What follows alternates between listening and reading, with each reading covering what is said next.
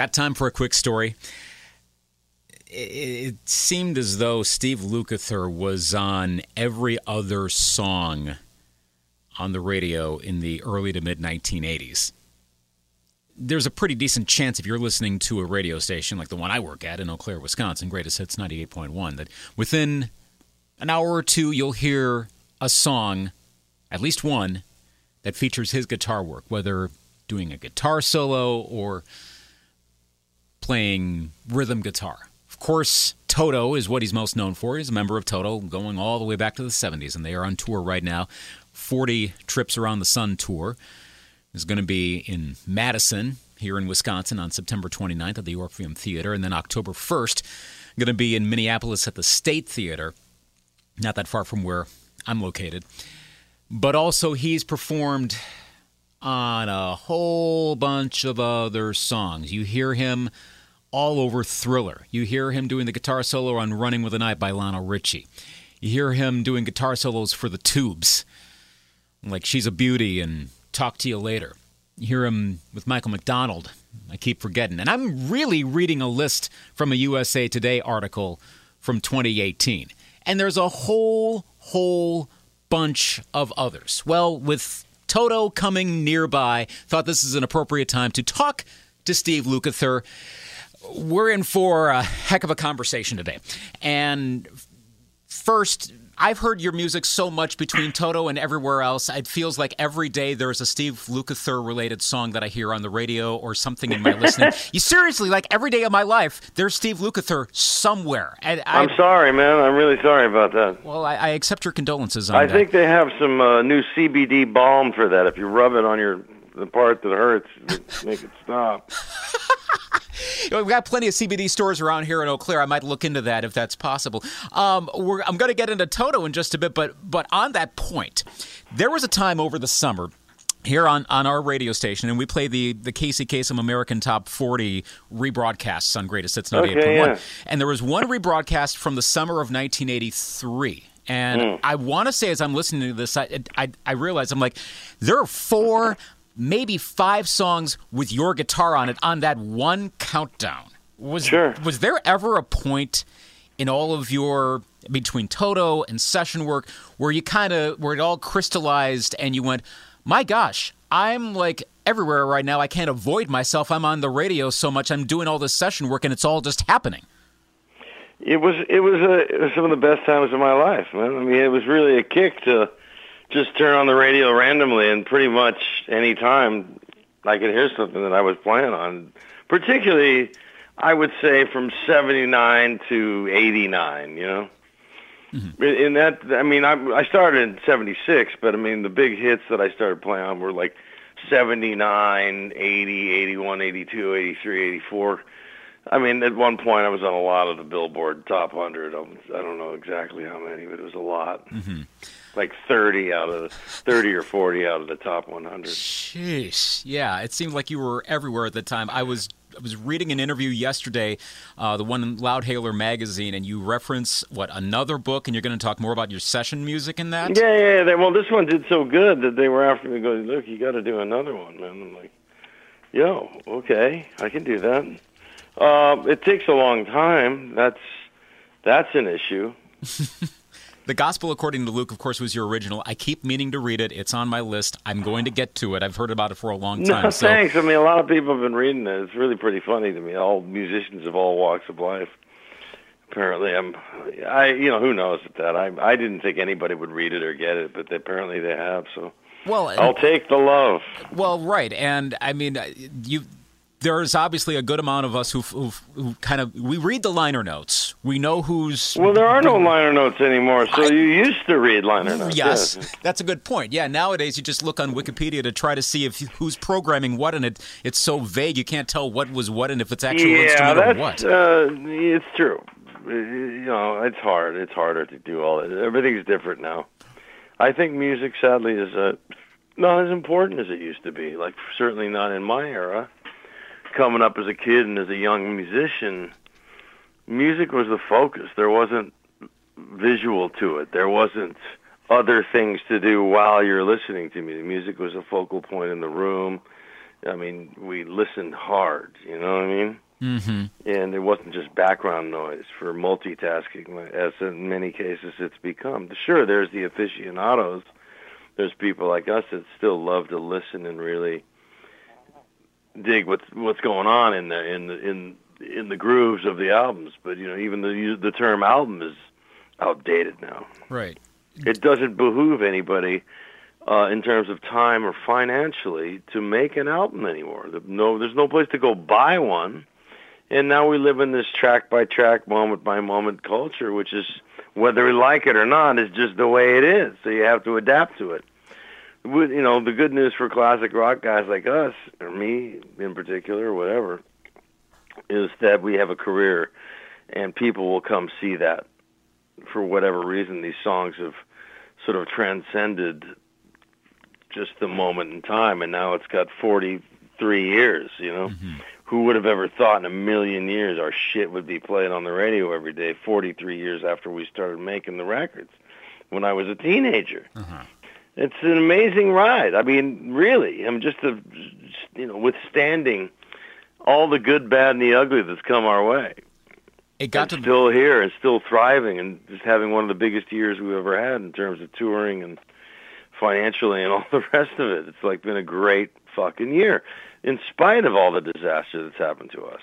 right. And the negative slant that used to come our way, this is happening a lot less now because people are like, okay, okay, okay, they're still here. I mean, we, okay, they're not that bad, you know.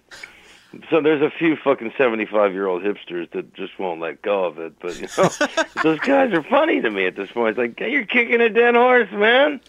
I get it. You don't like us. I don't like you either. That doesn't change the world either way, does it? You know. Well, and some of us younger types, we, we grew up with the music. We didn't know any better. I mean, I'll I'll age, no, myself you didn't here. grow up with the Sex Pistols as your new angst against what they used to call corporate rock, which is really a joke of a title because anybody that signs a record deal and takes one dollar is now corporate rock. you know what I mean? Yep. So that's a stupid. If you could be on stiff records, but if you took a fucking advance and you travel around the world making money, then sorry, man, you are the man you profess not to be. Right. Yeah. So I mean, who like when you start playing guitar, you go, let me see.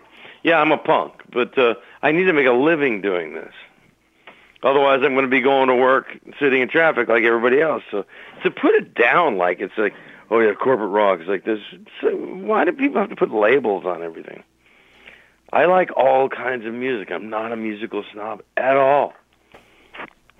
If- and you know that's just my point of view. You, everybody else has a right to theirs.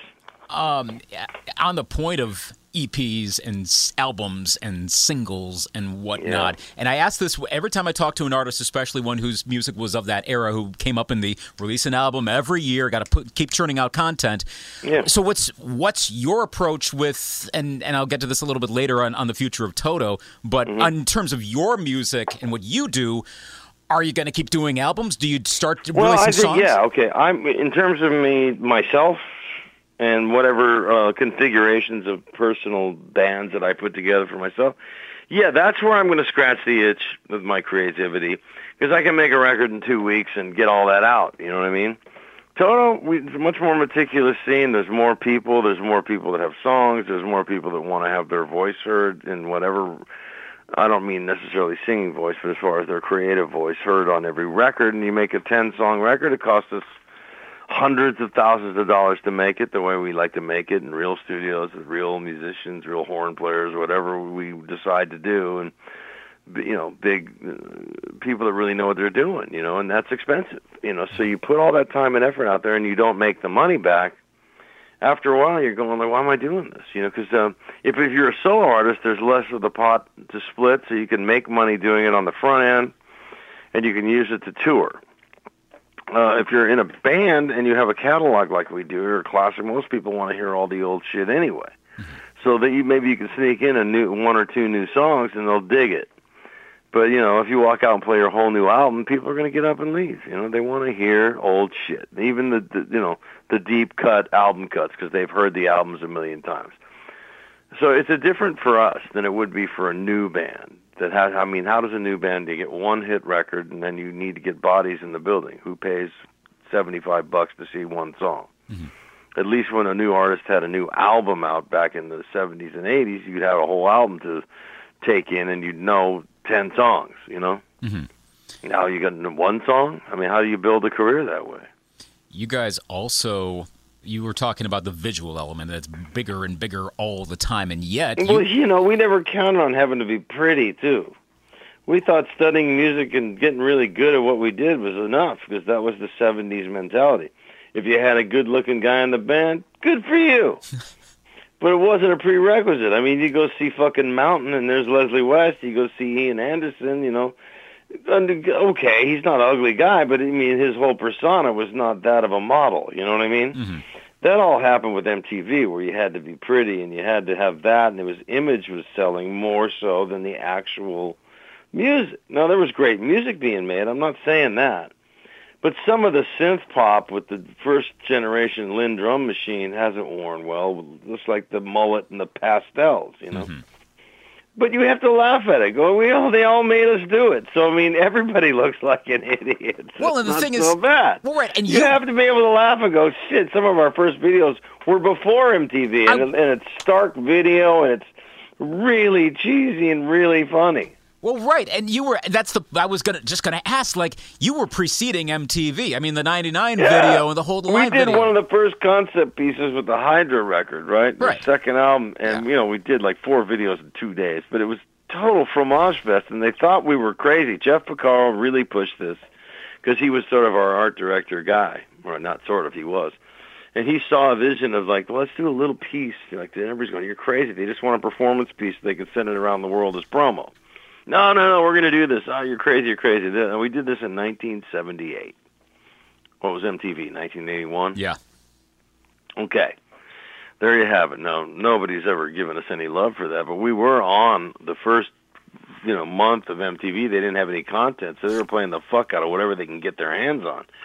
So we were all over that fuck. And then all of a sudden, we became uncool, you know. And then, uh, of course, we've always been uncool, but it's probably less so now than ever. Young musicians kind of look at look up to us because we're the last of the guys that used to make records the old way, and they look at us like, "How was that ever done?" You know like where they found a pterodactyl in their backyard that speaks and they want to ask it all the questions. You know? Well, it's to the point now where when I when I schedule out Africa to play on this station, and admittedly my, listenership is probably from my age, around forty or so, and then up.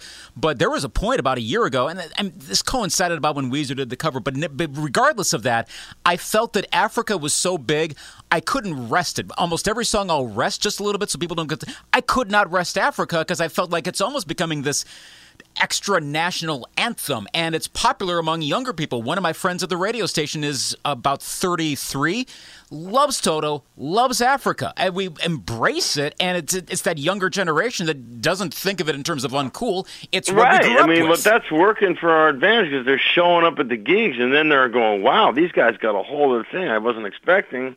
And then they go download the record, or they, you know, they go, they're interested. They tell their friends. All of a sudden, we got this whole young college age kind of crowd showing up.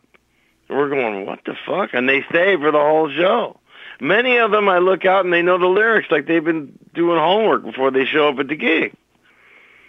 And like you know, I'm just we're just shaking our head, going, "Don't say anything, don't jinx this, because it's going really well right now."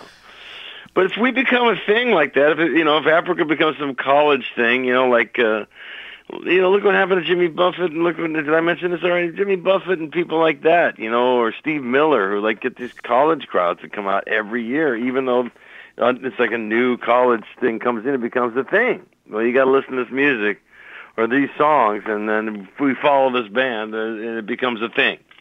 I've been told that's what's going on. Anyway, I mean, I don't know, man. I I played at colleges, I never went. At your education in other ways, that's okay.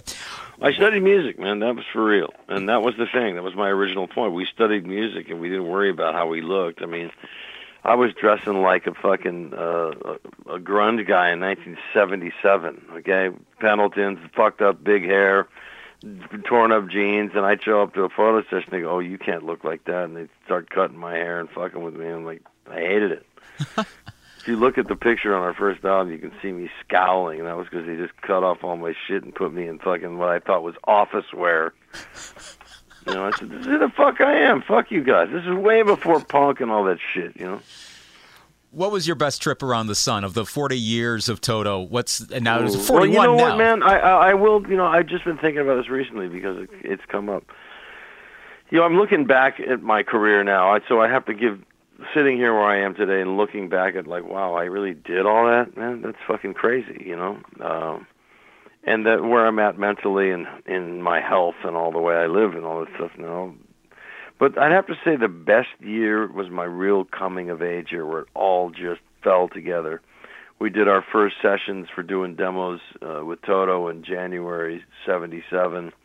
I did the Boz Scaggs tour, started doing a lot of sessions, and we were in the studio doing making the first Toto record by the fall of '77.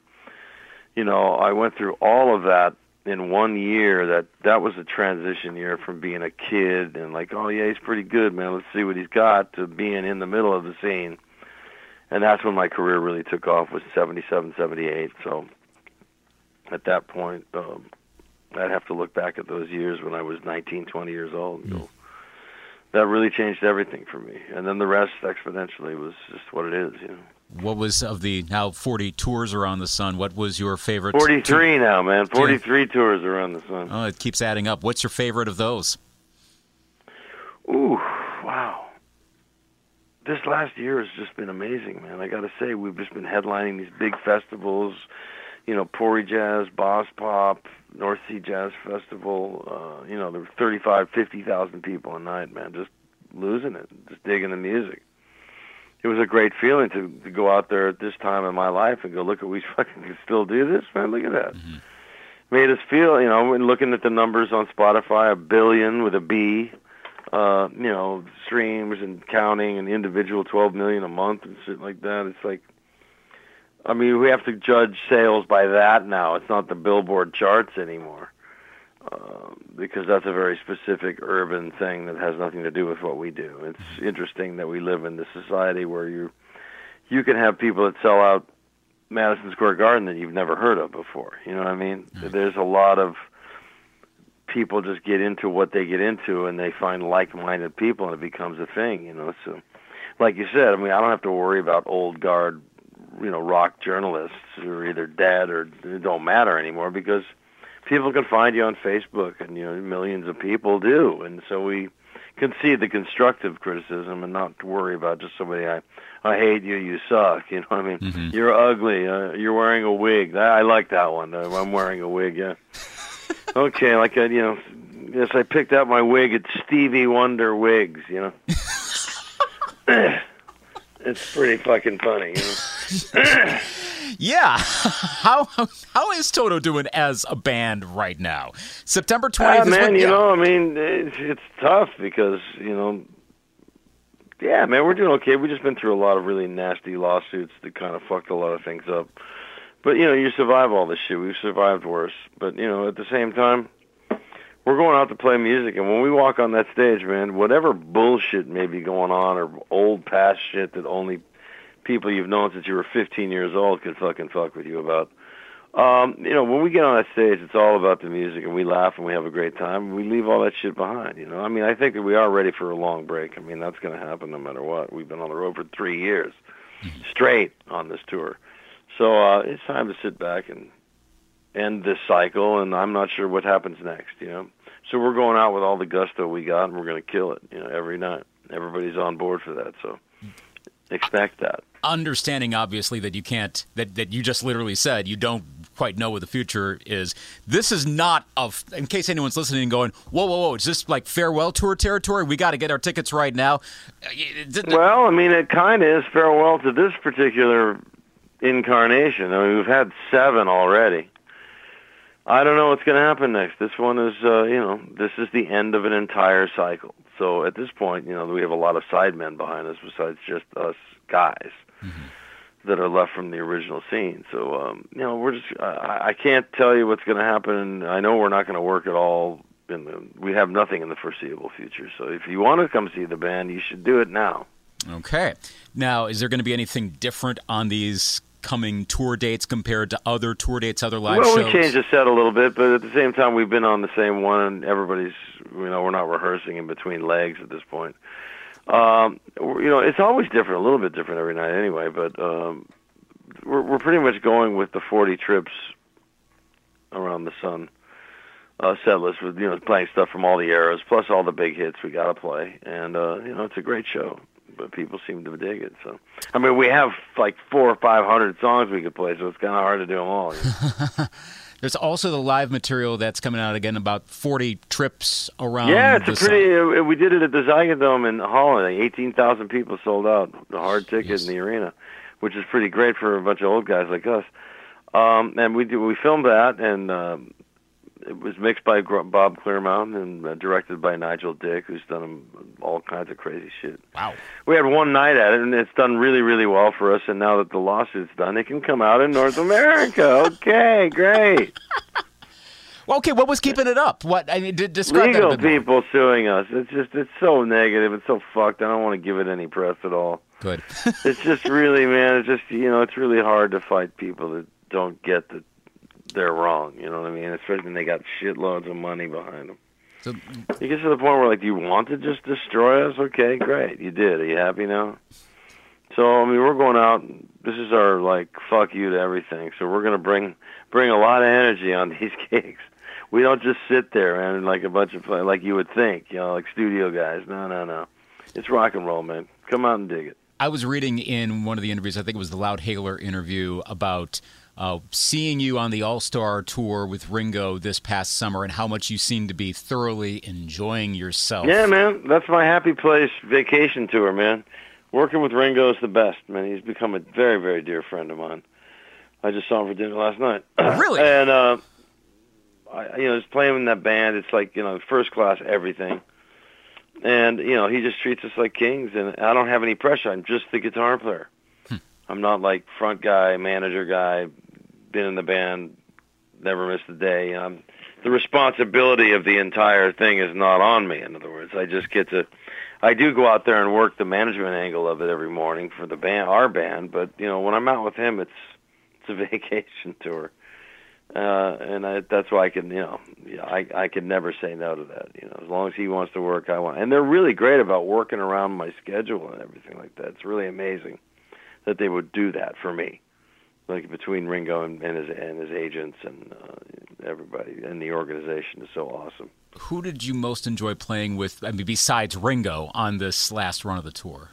Who was on it? Or who did you most enjoy playing with? Oh, all of, everybody's so great. I mean, I'm not going to pick a favorite. It's like because I love them all. But I mean, I got to play bass on the Average White Band shit with Hamish, which was a great fun Ooh. for me. Nice. Uh, and Colin Hay is one of my favorite voices. What an artist, you know. And then you got Gregg Rolie.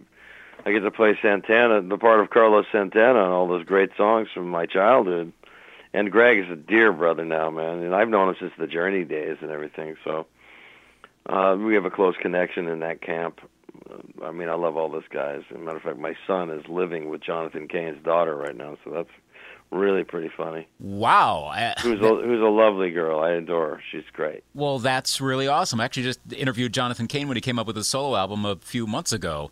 Yeah, Um, he's a good dude. I've known Jonathan since I was 18 years old. I worked on his record before I was out, or I was just back with Boz or something like that. I think I would just done. So it would have been late summer '77 when I met Jonathan. Before he was in the Babies or anything, he was just doing a solo record, and I got hired to play on that. So I mean, it's kind of funny to go full circle like that. I haven't even talked to him. Since, I talked to him on the phone once. Once the kids got together, and I said, "Hey man, can you believe this shit?" but they're a great couple. My son's a musician like me, and he's doing really, really well. His band is just getting, you know, they're lining up to sign him, and he's got his other thing with What's So Not, which is some big EDM band. They headlined Lollapalooza and all those weird festivals. So he's making a living doing doing what he loves, and uh, the rest of the kids are little. My oldest daughter's married, so it's all over the place in my world. Would you ever see? I mean, may, maybe Toto's the one I got to go with because in terms of the name, but every so often you'll get one of those one of those iconic bands or iconic artists that plays like a Lollapalooza or a Coachella or a Bonnaroo, something yeah, like but that. no, we've been the, the couple that we're playing Life is Beautiful in about two weeks. Good. which is like one of those big Lolla festivals in Vegas. Uh, we've, we, you know, they did offer us Lollapalooza this year, but we couldn't do it because we weren't working. I was out with Ringo at the time or something. But we may do it next year. Who knows? Or we may not do it next year because we're not going to work. But uh, that opportunity will come along because our agent Mark Geiger is kind of owns that. So oh, good, good. Mark good, is over at WME. He's the big president over there. Mm-hmm. Who would be in and you? we've had an incredible relationship with these guys. They've really worked hard to. We've worked great together. Me, look, me and my team, and them at bringing this all back, and it's just made all the right moves and everything like that. They're a wonderful, wonderful agency. Best I've ever worked with. That's good. Um, when I asked you about who you most enjoy playing with, it might make this next question tough, but I'll see. Oh no, I'll tell you who's my favorite guy in Ringo's band is Ringo. Okay, easy answer right there. So, who would be if it's Steve Lukather in the All Star Band? Who is in your All Star Band? oh man, that would depend on what kind of music we're playing. You know, I mean, I have a lot. I mean, that that gene pool is incredible. Actually, I get to do that. I mean, I don't have to wish for it. All the guys that I've ever wanted to play with, I have pretty much. Uh, my All Star band, geez, I, let me think about that one. I mean, that, that would really. I mean, in, in uh, of Ringo's band, the ever changing thing. It's a great anybody who's got a name could probably do that, but I think Ringo sort of owns that vibe right you know. Yeah. Ringo just But- announced his. Oh, go ahead. Go ahead. No, no, no, no. He's just you know he started the All Star thing. I mean, um, it'd be fun to do that. You know, maybe at some point. There's a lot of these metal sort of All Star bands. It's to the point where there's almost too many of them. But uh, you know, it's guys from different bands, and they're all great projects and incredible musicians. But it's like, how many bands can this guy be in? How many bands can this guy be in? It kind of waters down the brand, the original brand. So you want to be careful how you do that. You know? Yeah. That's my opinion, anyway. Well, he just announced his new album like today, and we're taping this for those listening later. It's September 13th today. We're taping this, but to, this morning I see the new Ringo album news. Yeah, I've been seeing a lot of uh, press on that. What's my name? Coming October 25th. Yeah, it's a really good record. I played on over half of it, and I wrote a song with him on it. Last couple albums, I last album, I wrote two songs with him, and Paul McCartney played bass, so I can fucking die now. That's it. That was the penultimate, uh, you know, yin to yang. You know what I mean? From the Oh. first time I saw the Beatles to that was like, okay, I guess it's not going to get any better than that. Regardless of how many records it sold, doesn't matter. It happened, and it was great.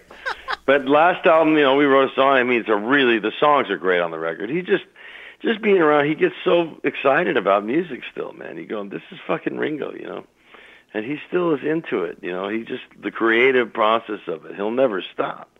And if he can do that at 79 years old and be every bit as funny as he was in Hard Day's Night, and far as his quickness and his, his he's super well read and intelligent. He's funny as fuck. He's generous and soulful, and I just I mean, if his name was Billy Bob Jones, he'd be my best friend. You know. Hmm.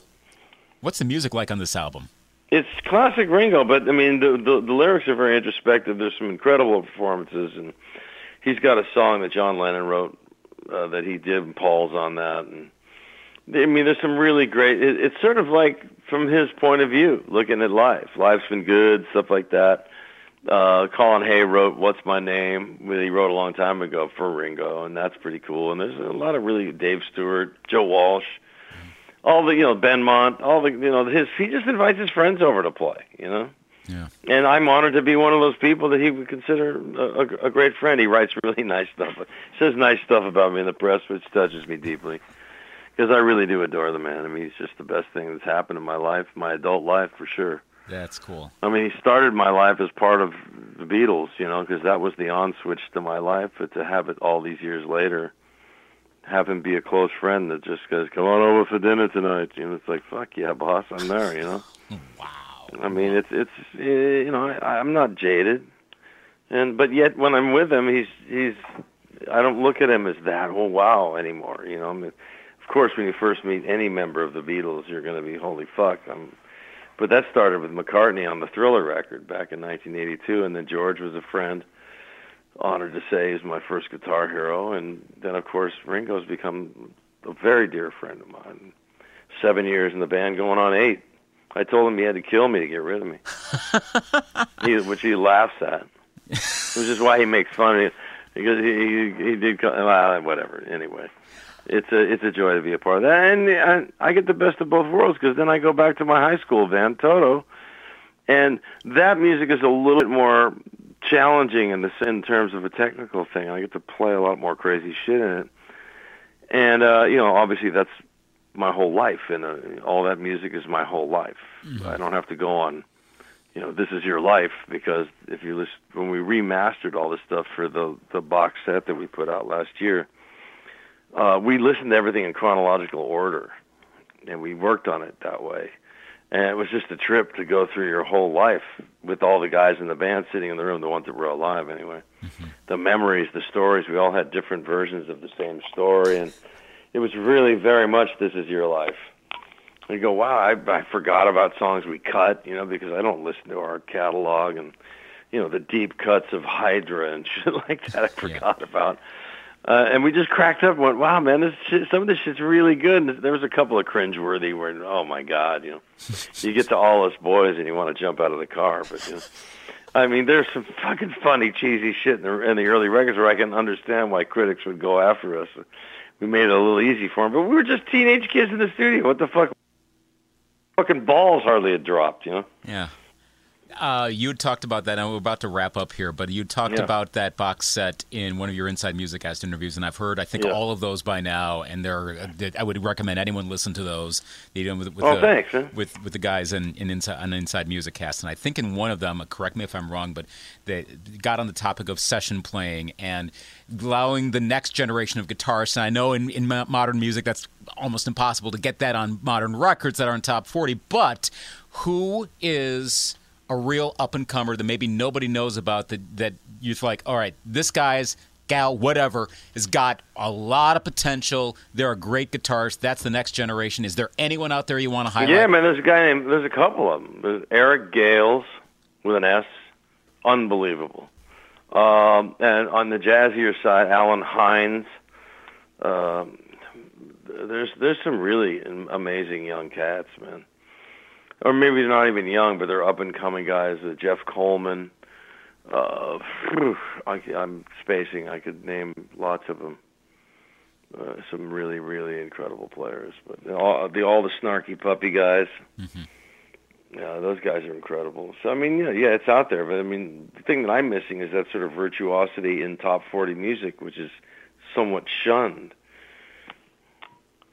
Yeah, the, the you know when you have somebody like Kanye going guitars are shit, you know it's like okay Kanye, haven't we heard enough from you lately? yeah, it's it, like yeah, let, let, us hear that unauto-tuned version of uh, Bohemian Rhapsody again. Can I can I hear that again? yeah, I well, and I was just thinking. I was driving around uh, Eau Claire here the other day, uh, yesterday, in fact, and a song comes on that's a current top forty song, and I'm thinking, this needs a guitar solo, and instead it's just kind of a oh, we'll play a couple synths here, and then that's the break, and then it gets well, back and like where's the thing? The... Yeah, yeah. It's I agree. I you know I listen. I don't know why you know I made a career doing that shit. You know, guitar solos were cool. Matter of fact, I did most of them at that time. Uh, but uh, I don't get that. I, but the pendulum swings, man. I think people are getting back in. The young kids are hungry for real shit. I could just say that by looking out in the room myself and looking at kids' reactions to how what goes on when they realize this was not rehearsed. When they're going, "Wow, man, you know these guys are actually really good." Mm-hmm. So I mean, that, I mean, I think people are hungry for the real thing. Yeah. Because well, everybody knows. I mean, everybody knows the magic trick. It's like, oh, they're not really singing. Oh, that's not real. Oh, that's on a hard drive. Even if people don't know what the word hard drive means they know it's not real, but they go anyway because of the spectacle. Mm-hmm. And hopefully we get more. And there's nothing wrong with that, man. People go to the circus and shit like that, but don't pawn it off as a live music show, you know. Well, the good news just is, say, come see the Madonna circus or whatever, you know. And it's not to put her down. I just pulled that out of the air, you know.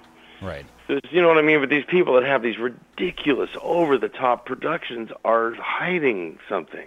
That's just my opinion. Yeah. I, the opinions of an old guy. I think you got something going in the microwave, so I think I'm gonna. It's about time to let you go. Have whatever you. Want. Yeah, I do, and I have to go because somebody else is calling me. That's okay. Thank you Thanks, so pal. much. Take care, Steve. I will. Bye bye. Bye bye. And just like that, he's gone, and he's enjoying whatever he just made in the microwave. I think that's the first time I've ever heard one of my one of my interview subjects making a snack or a meal in the microwave. I've, I've sometimes heard dishes being moved around and stuff, so you can tell they're like in their kitchen. But I think that's the first time I heard like the full blown preparation going on in the background. So hopefully he enjoyed whatever that was. That was a blast. A real fun interview with Steve Lukather. You've got to check out Toto if you can on this 40 Tours Around the Sun tour. As he said earlier in this interview, it might as well be a farewell tour, at least this current incarnation of Toto. So definitely check them out if you can. If you're in the upper Midwest, nearby where I'm located in Eau Claire, Wisconsin, they'll be downstate in Madison at the Orpheum Theater on September 28th. And then October 1st in the Twin Cities in Minneapolis at the State Theater. If you can find tickets and you like the music of Toto, go. Don't know how many more opportunities you're going to get to see Toto on stage. Of course, Steve Lukather also on the new Ringo Starr album called What's My Name that comes out October 25th. So you'll have more opportunities to hear his music in a recorded sense. And also, speaking of releases, as we talked about, the new Toto live material 40 tours around the sun. The digital audio and video version has come out today, the day that I'm recording this podcast, September 13th, 2019.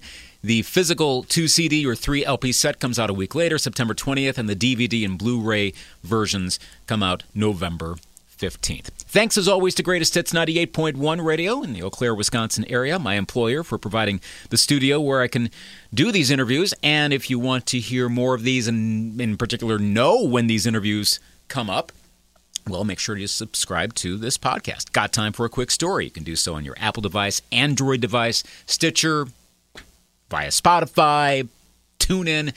Make sure you subscribe so you get notifications or go to those places uh, or whatever it takes for you to listen as soon as you can. And Of course, we also put these interviews up at greatesthits981.com. And also, if you're going the podcast route to listen, make sure you not, not only subscribe, but make sure you rate the podcast you know, be honest in your rating, but the higher you rate, the more attention this podcast will get, and thus, hopefully, the more cool artists we get to talk to on this podcast. Got time for a quick story?